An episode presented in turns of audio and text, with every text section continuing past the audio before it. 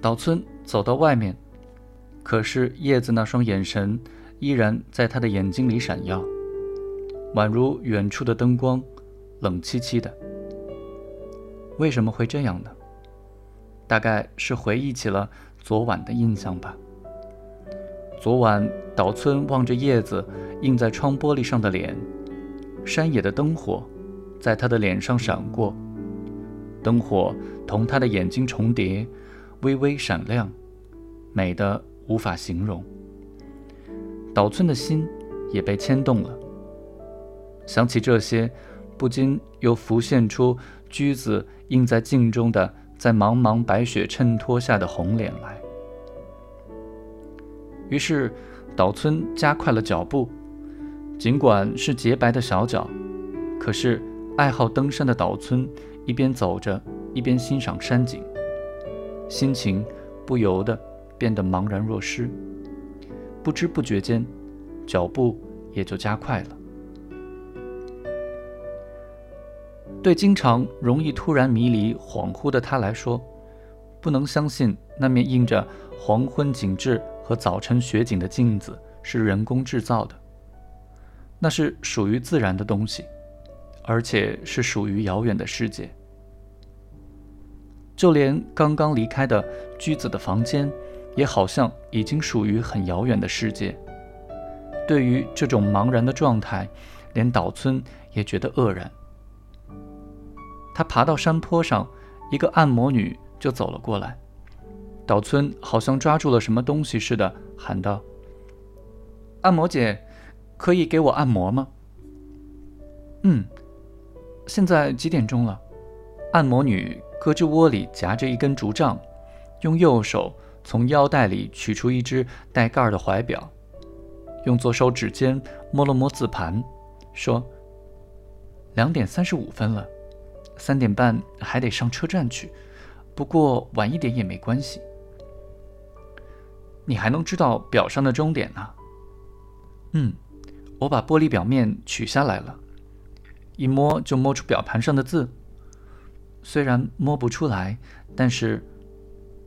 说着，他再次拿出那只女人使用稍嫌大了点的银表，打开盖子，用手指按着让岛村看。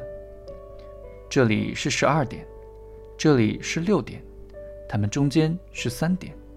然后推算，虽然不能一分钟不差，但也错不了两分钟，是吗？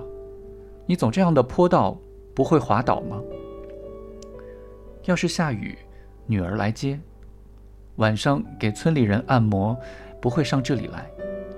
客栈女士常揶揄说：“我老头子不让我出来，真没法子啊。”孩子都大了。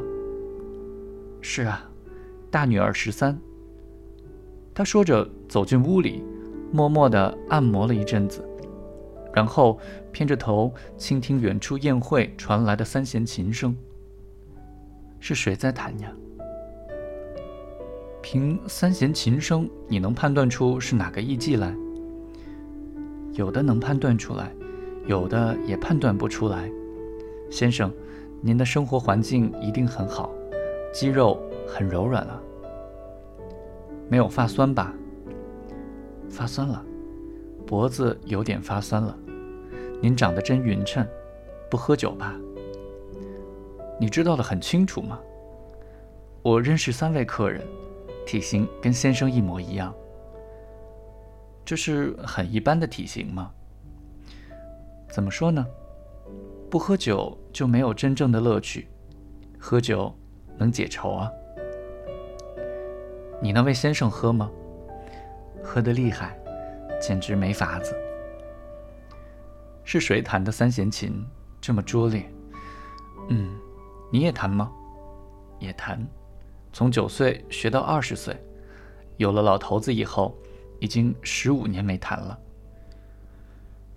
岛村觉得盲女显得比实际年龄年轻些，说。真的在小时候练过。我的手虽尽给人按摩，可是耳朵还灵。一季的三弦琴弹成这个样子，听起来叫人焦急。是啊，或许就像自己当年所弹的那样。他说罢，又侧耳倾听，好像是井筒屋的阿文弹的，弹得最好的和弹得最差的，最容易听出来了。也有弹得好的，那个叫驹子的姑娘，虽然年轻，近来弹得可熟练了。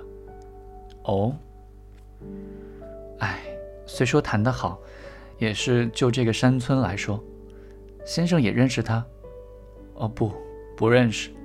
不过昨晚他师傅的儿子回来，我们是同车。哦，养好病才回来的吧？看样子还不大好。啊，听说那位少爷长期在东京养病，这个夏天，驹子姑娘只好出来当艺妓，赚钱为他支付医院的医疗费。不知是怎么回事？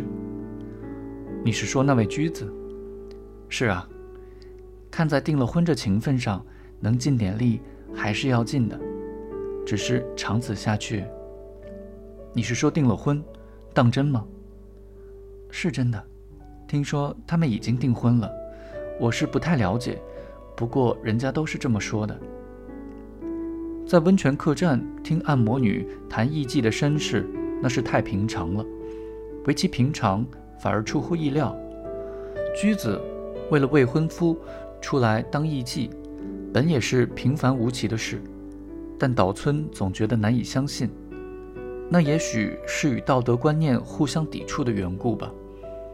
他本想进一步深入探听这件事，可是按摩女却不言语了。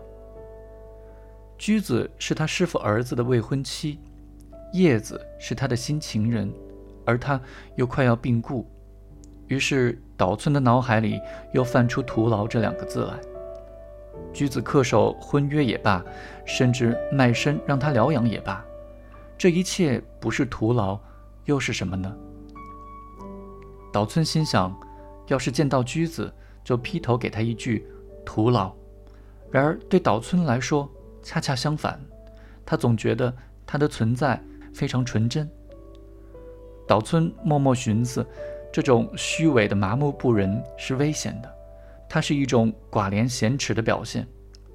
在按摩女回去以后，他就随便躺下了。他觉得一股凉意悄悄地爬上了心头，这才发现窗户仍旧打开着。